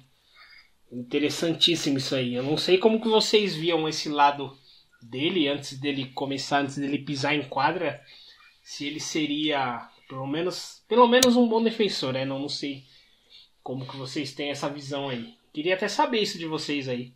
Rapidinho aí pra gente já dar prosseguimento aí. É, o Ben Simmons ele é um, um jogador que veio da faculdade e as pessoas tinham questionavam a vontade dele dentro de quadra, né? Porque em alguns momentos por LSU parecia que ele não, não queria defender, né? Não queria estar ali. E, e, de fato essa temporada do, do Ben Simmons no college foi só para cumprir tabela, né? Era um lugar que ele não queria estar, né? Queria ir direto para a NBA, mas tinha que passar por ali para chegar. Então ele foi lá mais para cumprir tabela mesmo, colocou os números dele. E as pessoas questionavam isso, né? Se ele teria vontade de defender na NBA também e tudo mais, mas aí é bobeira, né? Acho que não dá para pegar como parâmetro esse período dele de faculdade. É uma coisa que é importante a gente ressaltar, né? Nessa situação do, do não ter tido vontade no college, o Ben naquela primeira temporada é, dele machucado não ter jogado, o quanto o Brett Brown ficava com ele. Antes do, dos jogos, depois, viagens, o Brett Brown sempre tentando mostrar para o Ben Simmons diversas situações. Em duas coisas que o Brett Brown citava muito. A primeira era de organização de jogo, que ele queria o Ben Simmons como armador, e a segunda era como uma defensor. Então, o Ben Simmons começou a entender diversas situações defensivas dos Sixers muito por conta do Brett Brown. Isso assim, independente do Brett Brown sair ou não, do quanto se goste dele, tem que se ressaltar isso, porque ajudou demais a gente ver o defensor que o Ben Simmons tem se tornado. É, exatamente eu, eu, isso que eu ia falar. Eu acho que se o Ben Simmons se tornou o point guard que a gente considera ele hoje, acho que o Brett Brown tem muito dedo nisso, porque essa temporada que o Ben Simmons ficou de molho é assim, é, a gente brinca e tal do Donovan Mitchell, mas o cara é muito privilegiado mesmo por poder ali conviver e assistir de perto e conversar sobre comissão técnica e os próprios jogadores e aprender demais, né? Então, assim, é um cara que já tinha essa, essa habilidade como passador no college, ele já era, mas não era, ele, ele era power forward, né, no college, não era point guard. Então, Brett Brown tem muito dedo nisso e, assim, eu sempre achei que o Simmons fosse ser um bom defensor, por causa da envergadura, né, é um cara muito atlético, muito atlético. Mas eu não, eu não cravaria que ele fosse ser o, o monstro que ele é hoje. É difícil você ter uma certeza do, do, do, que realmente aconteceu, né? Que nem agora, a gente pensar que ele seria. Tipo assim, que nem quando ele entrou.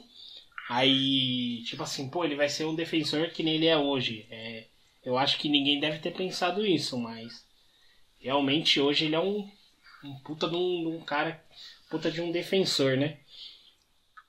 Cara, vamos, vamos colocar mais uma na lista das bizarrices do, do, do Markel Fultz, mas é uma coisa boa agora. O triple-double contra o, contra o Bucks na última, na última, no último jogo da, da temporada é, antes dos playoffs. Aí o Fultz ilude todo mundo, mete aquele triple-double e, e aí é muita coisa, né, cara? É a energia que, que, que ficou em torno dele e tal, porque o time realmente abraçou ele quando ele fez aquele aquele triple-double, o pessoal veio, abraçou ele, tacou água nele, zoou ele pra caramba.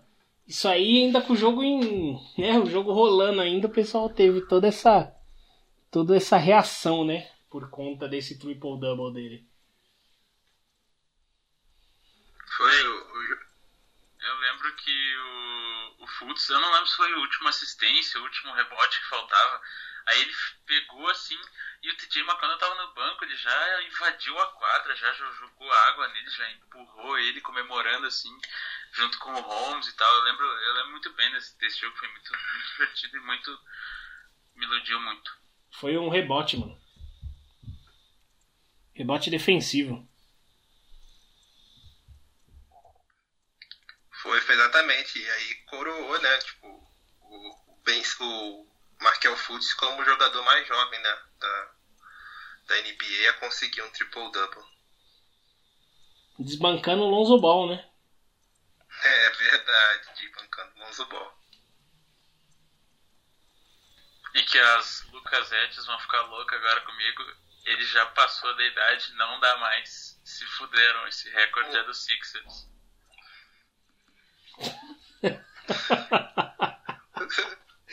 Sequinha é foda, ele gosta de cutucar os caras, velho. Cutuca o cão com vara curta. Ai, ai. E eu acho que depois disso vem, vem os playoffs, né? A série contra o Heat. A série contra o Heat até o Embiid não, não, não começou, né? Ele foi jogar acho que o terceiro jogo, né? Se eu não me engano. Exatamente, a primeira, a primeira partida o, o Sixers ganha, né? É, isso com, com o Embiid de fora. Na segunda partida, o, o Heat consegue uma vitória, né? E aí o, o Embiid decide eu vou voltar de qualquer jeito, né?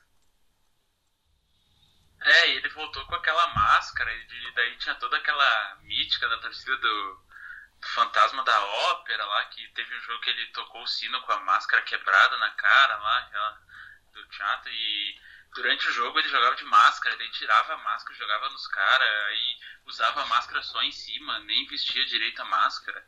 Mas aquela série foi muito divertida porque quando o Sixers foi jogar em Miami, eu lembro que o Embiid engoliu o Dredd num toco assim e mostrou ele com a, com a botando a máscara assim, a torcida xingando pra caralho ele assim. Foi, foi muito divertido essa série mesmo. Foi engraçado porque eu acho que ele pontuou e aí ele tirou a máscara, assim, ele jogou a máscara pra cima. E logo depois teve esse lance aí do. do, do que ele deu troco. Que ele deu toco no, no Dragic, né? No Dragic. E aí realmente é, o pessoal focou bem na hora que ele botou, assim. Não foi é, um negócio intencional. Foi porque ele tava assim, na, na hora do lance, ele tava sem a máscara. E acho que alguém deve ter falado pra ele, pô, você tá sem máscara. E aí a, a câmera focou nele bem na hora que colocou a máscara. E foi engraçado, porque viraram assim pra torcida e o pessoal tava xingando muito, tava muito puto e ele começou a rir. Foi muito engraçada esse, esse lance. Verdade. E, e essa série contra o, o- o Miami Heat, ela foi mais apertada do que, que mostra o resultado final, né? Eu lembro que os jogos eram muito brigados. É, nessa temporada o Sixers é, ele passou a ser aquele time de terceiro, terceiro quarto, né? No terceiro quarto o time virava a chave, começava a jogar demais. E, e nessa série contra o Heat eu acho que não foi diferente, né? O time sempre virava a chave no segundo tempo e começava a jogar mais. É, me corrija se eu estiver errado, mas eu me lembro, acho que até de um bolo. Não chegou a ter briga, mas acho que era o Ben Simmons e o James Johnson, acho que era. Eu não lembro se foi bem nessa série, mas lembro que teve um bolo no jogo entre esses dois. Teve, foi bem nessa série mesmo, pô. Nessa série mesmo, eu não lembro a jogada, mas teve. Os dois lá se. Ah, os dois na verdade foi assim, né? Os dois se estranharam, depois o Ben Simmons é malandro e já sai fora, né? É, o Ben Simmons ele tem esse lance de provocar ali, mas na, na encolha, né? Ele consegue irritar bastante os, joga- os jogadores adversários. É, então, porque ele vai pra cima, aí ele faz todo aquele negócio, toda aquela. Né, parece que os caras estão realmente tretando, e aí depois ele, tipo, sai assim, dando uma, uma risadinha assim, meia sarcástica e tal.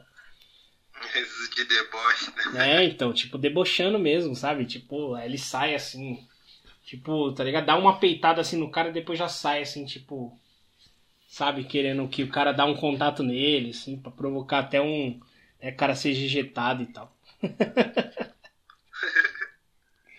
o bicho é malandro, o bicho é liso. E foi isso, né? Ganhamos essa série aí de 4 a 1 E realmente, bem citado, porque se você for ver, pô, até, né, meu, 4x1, pô, é um resultado bem expressivo, mas o que acontece foi que que os jogos foram bem apertados. É isso aí. E depois a gente, infelizmente, né, tomamos esse, esse placar aí do Boston Celtics, né? Nosso maior rival aí na NBA. E era. Tinha aquele negócio, né? O Kyrie Irving tava machucado e a gente já pensou que, ah, mano, a gente vai varrer esse time do Celtic e vão chegar na final de conferência e. Não foi isso que aconteceu, né? É, realmente, por, por conta da lesão do Kyrie Irving e a boa, boa sequência que o time vinha desde a temporada regular, eu botava muita fé nessa, nessa vitória e poder chegar na final de conferência, né? Mas uma coisa que a gente não citou, até porque estamos correndo bastante, ah, o Embiid era muito filho do Al Horford, né? Nessa temporada inteira ele sofreu demais para jogar contra o Al Horford, contra o Celtics. E o Ben Simmons também sumiu nessa série, né? O Brad Stevens conseguiu montar um- uma boa defesa por cima dele. E acho que eu fico puto e triste porque esse time era fazia muito mais sentido do que, ao meu ver, né? Do que os que a gente veio a formar depois, como Butler e até o de hoje em dia. Mas acabou pagando o preço porque, assim, o time era extremamente imaturo. Era o primeiro primeira vez que o Embiid e o Simmons iam para os playoffs, o JJ Redick não era nenhum cara para decidir jogo, pelo contrário, era para quando o jogo estiver acabando é melhor ele sair da quadra mesmo. E o Saric também, primeira vez nos playoffs. Então, assim, acho que o time acabou pegando do outro lado um time que tinha um treinador muito bom. Eu gosto muito do Brad Stevens, apesar desse Celta. E aca- acabou dando errado porque o, o time ficou aquém. O Embiid sofreu muito para jogar contra o Al Horford. O Simmons foi parado praticamente pela defesa. Então isso acabou gerando uma mentalidade extremamente imediatista que veio junto com a Tom Brennan de precisamos de uma super estrela a mais, quanto mais estrelas, melhor, mais chance de título e que resulta no que mais ou menos nós temos hoje, né? Mas é papo pra outra hora. Então, eu acho que faltou nesse jogo contra o Celtic foi defesa, né? Acho que a nossa defesa não desempenhou um papel que nem foi contra o Heat, né? Eu acho que o acho que o Sixers esperou um jogo um pouco mais de contato para tentar tirar vantagem disso. E não foi isso que aconteceu, infelizmente. É, e o Sixers até. o- a, a defesa foi, foi ruim o ataque também foi muito ruim, né? Tem. O terceiro jogo, o Sixers terminou com menos de 100 pontos. Então. E foi pro, pro, pro overtime, né? Então. É, foi, foi bem desanimador e, como o Sequim falou, né? O Brad Stevens montou um esquema que danificou demais a gente, demais. De ficar sem, sem Ben Simmons e sem o, o Embiid foi muito doloroso. E, o que eu odeio nessa série é porque o último jogo perdemos por dois pontos. Foi no dia do meu aniversário. Fiquei muito puto. Fiquei muito puto. Foi o pior aniversário da minha vida. E teve até um lance que nessa, nessa, nessa série foi aquele, aquele jogo do Ben Simmons de um ponto, né?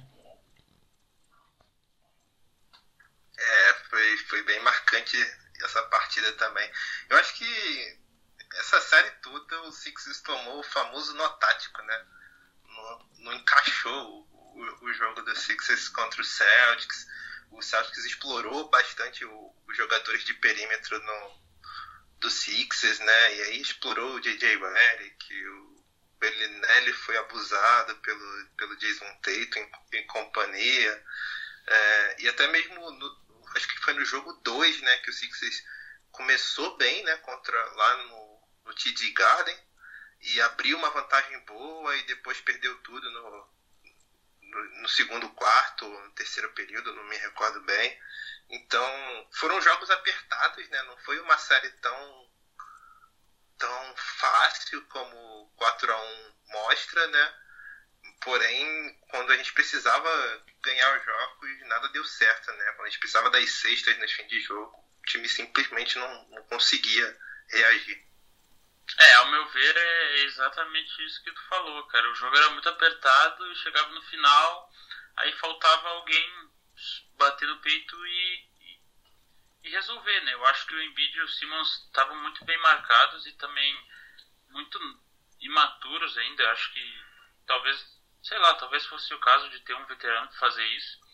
Mas a gente tem que citar também, infelizmente, a bola do Bellinelli, né? Não lembro qual foi o jogo que ele meteu essa bola, acho que foi o, O jogo Eu- 3, o foi o jogo Jogo. 3, né? jogo dos confetes. É, e o filho da puta meteu aquela bola só pra iludir, quando na verdade na prorrogação o time fez cagada, na última bola tinha uma chance.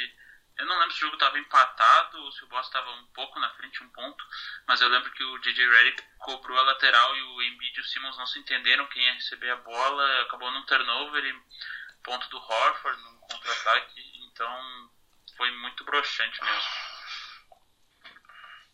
Então vamos avançar, né? Porque, ah, isso aí deixa até puto ficar lembrando dessas coisas aí. Jogo de um ponto do Ben Simmons. Esse jogo dos confetes aí, nossa, que, que raiva, mano. Ô, eu demiti esse cara aí, velho, na moral. Soltou a porra do confete. Foi, foi. Esse jogo ficou parado um tempão, né? Até, até limparem o confete da quadra para começar a prorrogação. Cara, isso teve até revisão, né, no lance. Teve até uma revisão aí. Mesmo que foi né, nítido que foi bola pra dois pontos. Mas os caras revisaram o ponto. Aí teve esse negócio do lance de, de limpar o confete e tal. E sei lá, o time parece que esfriou e acabou perdendo. É, foi. é, é, Esse jogo foi aquele jogo que não podia perder, né? Porque era um jogo que se perde, o Celtics abre 3 a 0 e aí não tem mais como voltar, né? Nenhum time nunca voltou de um 3 a 0 E foi o que aconteceu, apesar da luta do time, de levar pra prorrogação, a gente tomou um 3 a 0 e aí não, não tem jeito, né? É, é aceitar que acabou a série e se preparar pro ano seguinte. Isso aí, ainda teve aquele, aquele talk trash lá do, do Marcus Morris lá em cima do, do, do Embiid, né? Aquele idiota daquele Marcus Morris. Exato, exato. É, os irmãos Morris, né? Só estão aí pra isso, né? Pra causar. É, só, só fazem isso aí, né, mano? A relevância deles é muito baixa, mas tudo bem. Então vamos, vamos avançar mais um pouco. Também jogando basquete. Hã? Fala aí, pode Não, falar. é de tudo, ficam reclamando de mulheres jogando basquete, né? Falando que joga como parecendo mulheres. Imbecil do caralho. Imbecil. Dois idiotas. Mas é isso aí, vamos avançando e agora tem uma curiosidade bem interessante. Mas muito interessante, né? É parte das bizarrices aí que aconteceu no processo. É, aquelas contas do, do Colangelo lá de. Ó, eu nem lembro direito disso, só lembro que foi. Foi. Eu fiquei muito, muito infeliz porque eu sabia que ia dar merda, que ele ia sair. E quem tem mesmo a informação aí, faz favor de passar pra nós aí, que é muito bom, cara. Olha, eu, eu não me recordo de todos os detalhes, né? Mas eu lembro que surgiu um, um, um artigo no, no site do The Ringer, né? Do, um artigo do Ben Dedrick. E, e nesse artigo, ele, ele dizia que, que recebeu uma, uma denúncia, né? Por assim dizer, anônima. É, de que, o, que suspeitava que o, o Brian Colangelo tinha contas, contas falsas no Twitter, né? E que ele usava essas contas para criticar o, os jogadores e, e, e, outras pessoas. E, e aí ele fez todo um trabalho investigativo, né? Para ir a fundo e, e identificar o comportamento dessas contas, chegando até em um momento entrar em contato com Sixers, né, e perguntar se, se alguma daquelas, é, se duas daquelas contas, né, a princípio ele não, não, deu toda, todas as informações, né, então ele perguntou se duas daquelas, daquelas cinco contas que ele, acreditavam ser, ser dele, é, se, o, se o, o, alguém do, do Sixers tinha essa informação, né, de que essa conta era do Brian Colangelo. E aí a informação que veio é que uma dessas contas era sim do, do Brian Colangelo, né? Que ele usava só para se inteirar do que o do que o o, o que estava acontecendo na NBA, né, e tudo mais. E, e, foi interessante que após essa essa ligação, esse contato, ele fala que uma das contas que ele não citou nessa conversa é, acabou fechando, né? Essa, é, eu não sei se ela foi excluída ou se ela foi fechada para o público. E, aí ele continuou, né, nessa investigação e, e, deixou no ar, assim, né, ele não falou, tipo, essa conta é do Brian Colangelo, mas ele deixou essa dúvida no ar. E o deixar essa dúvida no ar foi o suficiente para a torcida do Sixers, que já é doida, né, já é completamente insana, montar uma investigação, né, para saber de quem eram aquelas contas. E a torcida foi investigando, investigando, até chegar num ponto que que descobriram que o, o, o número, né, o final de, do, do número é, de, de, segurança né, de, das, de uma das contas era exatamente o mesmo final do número da esposa do Colangelo. Né? Conseguiram o número de telefone da esposa do Colangelo e fizeram a associação. E, e após isso, o Sixers montou uma investigação mesmo, né? contratou um escritório de advocacia para investigar e após essa investigação culminou na, na demissão do Colangelo, né? É, e eu, eu lembro disso quando explodiu essa investigação toda do, do a primeira que tu citou. Uh, eu lembro que o Embiid ficou louco, cara, e ele ficou a madrugada inteira porque eram uns tweets ridículos, assim, atacando o Embiid, atacando o Rink, vangloriando o próprio Colangelo. E quando isso estourou dos números baterem com os números da, da mulher dele, ele foi e culpou a mulher dele, tipo, dizendo que a conta era da mulher dele, que as merdas que foram ditas na conta foi a mulher dele. Então, assim, além do cara ser uma cobra, um filho da puta, o cara é covarde, porque ele tirou dele da reta, sabe? É, é incrível. E é, foi horrível também. O Embiid ficou puto também, porque, além de tudo, ele ficava. As contas do Brian ficavam elogiando o Ben Simmons, falando que o Ben Simmons era o futuro da franquia. E o Embiid era um cara que atrapalhava, ficava falando mal do, do Embiid, né? Uma série de coisas. E foi um momento mágico de bizarro que a gente viveu naqueles naquele período todo. Foi um período muito ruim, porque é um período que você está se preparando para o draft, né? E o Sixers teria uma escolha de draft de novo. Quer dizer, você se prepara para um monte de coisa. E além de tudo, isso vaza num momento muito, muito ruim. Imprestável, o. Tanto é que quem é. fez essa draft aí foi o Brett Brown, né? O cara que que fez a draft, até porque o Colangelo né, pediu a demissão e tal, e a gente ficou sem o GM. E, e o Brett Brown fez, a, fez o papel do GM muito bem. É, depois a gente fala sobre isso, daqui a pouco, na verdade, né? Daqui a pouco, tipo, logo logo, rapidinho. Mas eu queria falar só uma coisinha aí sobre alguns desses. Um, um tweet que me chamou muita atenção. Que foi quando é, ali o Colangelo falou que, que trocaria o Embiid pelo Porzingis, né, cara? Foi, foi, foi puxado isso aí, viu? Puta, teve essa. Hã? Não, teve essa mesmo, verdade, tinha esquecido desse. Foi, cara, foi Mano, esse puxado. cara, se esse cara fazia isso, ele ia pra cadeira elétrica, velho. E eu não tô nem brincando. Então, ele, ele, ele falou foi- que se o, se o, se o Porzingis estivesse disponível, ele faria uma troca dessa assim, o Embiid pelo Porzingis. Palavras, palavras dele, até naquela, acho que é na conta, naquela conta Eric Jr. lá, que depois virou meme pra caramba lá, várias contas estavam com esse nome.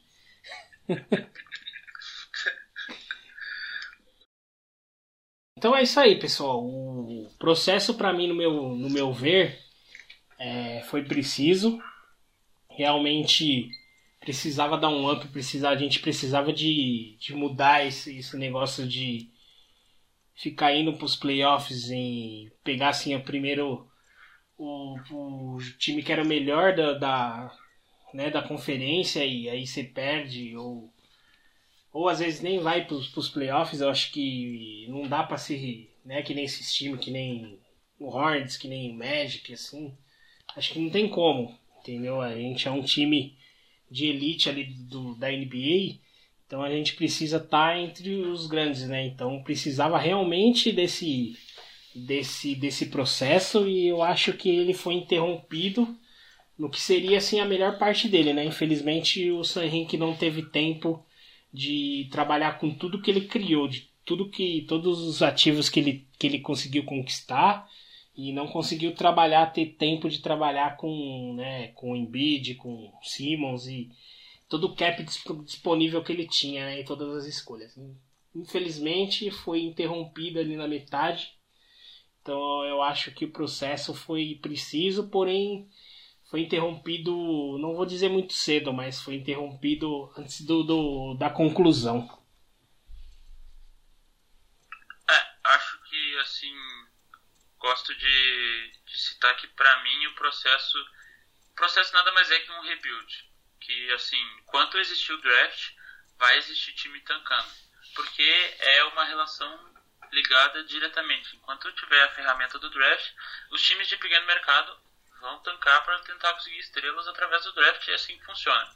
Só que o processo é tão mal visto pela comunidade da NBA em geral, tirando ah, os fãs dos Sixers, por conta de toda a mística que foi criada, por conta de ter perdido ah, 72 jogos numa temporada e de jogar extremamente sem disfarçar para perder, como o Thiago citou no primeiro episódio, esvaziando quase sem, sem atingir o mínimo do teto salarial da, da folha, né? Então, assim, e por causa que o Embiid abraçou totalmente isso também, né? Ele não deixou cair no esquecimento e abraçou o apelido processo.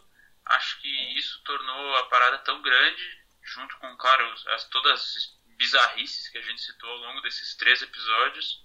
Então, assim, acho que o meu principal objetivo com esse episódio é tentar mudar um pouco a cabeça das pessoas e dos torcedores novos que chegam com o Embiid e Simmons e não entendem muito bem o que, que é, acho que é só um rebuild qualquer. Então, assim, como o Shield falou, eu também acho que ele foi meio que interrompido, né? Foi meio que cortado. Claro que não, a gente nunca vai saber até onde o Rink iria por conta de más relações que ele tinha com outros dirigentes, outros, outros executivos da NBA, né? Mas acho que foi cortado por pessoas que realmente não têm a cabeça voltada para dirigir um, um, um, time de basquete, uma franquia de basquete da NBA, foram extremamente incompetentes, como Colangelo, como ao meu ver o, El o Elton Brand tem sido. Tomara que ele calhe a minha boca aí nos próximos anos, mas eu não consigo enxergar isso. E é isso aí, gurizada. Trust the process. É, o, o, processo é a coisa mais bizarra que NBA viu em muitos anos, né? Porque elevar um nível tão extremo o, os processos de tanque, fazendo essas temporadas medíocres em termos de vitória, é, foi muito importante, né? E é tão importante que a própria NBA não utilizava o nome processo. O Adam Silver fugia de usar o nome processo, meio que proibindo o nome, dos, o nome do, do, o nome do processo. Uh, como aconteceu com a saída do Sam, do Sam Hink. Uh, e, parênteses, quem puder, por favor, veja os Games of Zones que tinha do processo, que eram, são maravilhosos, tanto das corner counts, quanto do, do Embiid, do nascimento do Embiid, são lindos, recomendo imensamente. E foi muito importante também para mudar toda uma percepção né, de, da, da própria nossa torcida dos Sixers, né? uma torcida que sofria durante tantos e tantos anos, com times medíocres no, na acepção mesmo do termo, times normais, que não acontecia nada demais. Então fazer uma tentativa de mudança da percepção dessa nossa torcida linda, insana, apaixonada, para levar uma base de talento, desenvolver talento e desenvolver uma série de novos torcedores, é o grande, grande ponto para mim desse processo. É, Embiid, Inc., Brett Brown, Trust the Process. É isso aí, complementando o que todo mundo já disse, ao meu ver, o processo em si foi um sucesso, né? É, eu acho que pela ideia inicial né, que, a gente, que a gente tinha, a gente conseguiu alcançar, alcançar isso, né? A gente conseguiu as estrelas que a gente precisava através do draft. A gente conseguiu construir um time vencedor, né? Que vai, que tá brigando por, por títulos, né? Um time que as pessoas acreditam que, que briga por título e até então a gente não tinha isso. Um time que tá, tá tá vencendo jogos, né? Já são algumas temporadas aí com mais de 50 vitórias. E, e é, para mim foi um sucesso, apesar da, da saída precoce do Sanrin, que eu acho que ele cumpriu um excelente papel. O Sixers vai colher os frutos do trabalho dele aí por muitos anos. O, o Embiid é, é um dos evangelistas do Sanhink, né? Então ele nunca deixa o Sanhink esquecido, ele tá, sempre que pode ele cita o Sanhink. E, e é isso, né? Vamos aguardar as cenas dos próximos capítulos e vamos acreditar que o título sai de, de fato, né? Trust the process. Então é isso aí, então vamos finalizando aqui. Só que antes eu queria falar uma coisa. É, tem times aí que hoje fazem né, coisa pior aí que o Sixers faz que fez aí no processo. E o seu Adam Silver nada faz, né? Então é isso aí. Então vou finalizando aqui. Esse foi o episódio. A parte 3 aí do processo. É, vai ser o episódio 16. Muito. Eu, eu adorei fazer esse, esse, esse históricos, né? Agora a gente vai pro para o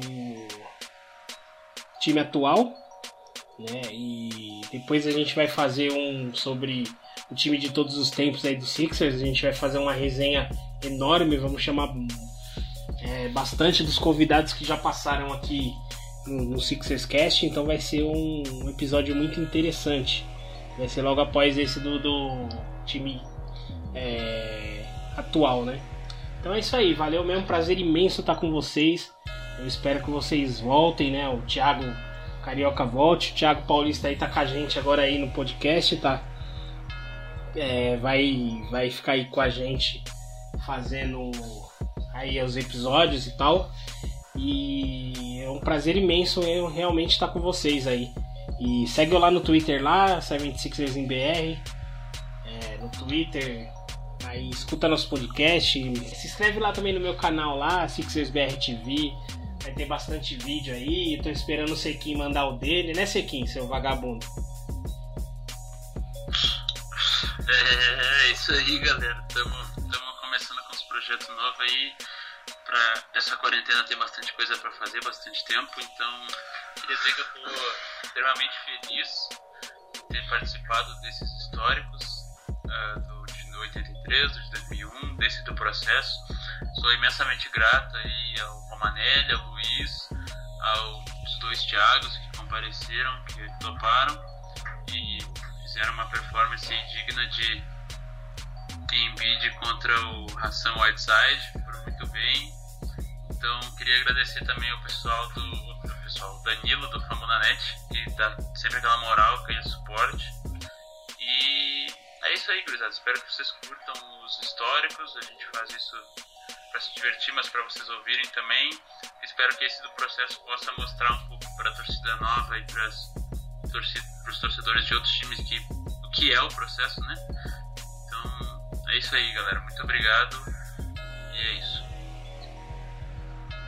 Prazer participar aqui do, de mais um podcast com o pessoal, poder falar aqui sobre, sobre isso tudo e esse projeto maravilhoso do Sixers Cast de relembrar a nossa história, pra, principalmente para o pessoal mais novo, para quem acompanhou a NBA, acompanhou o Sixers mais tempo também, se reconectar com tudo isso. Então, sempre com muito, muito tesão, com muito carinho. Então, espero que todo mundo curta, assim como a gente curtiu fazer tudo isso. É isso aí, foi, foram três episódios, né? Três episódios bem legais de participar, tipo, um assunto que rende bastante, né? A gente vai lembrando de muitas coisas.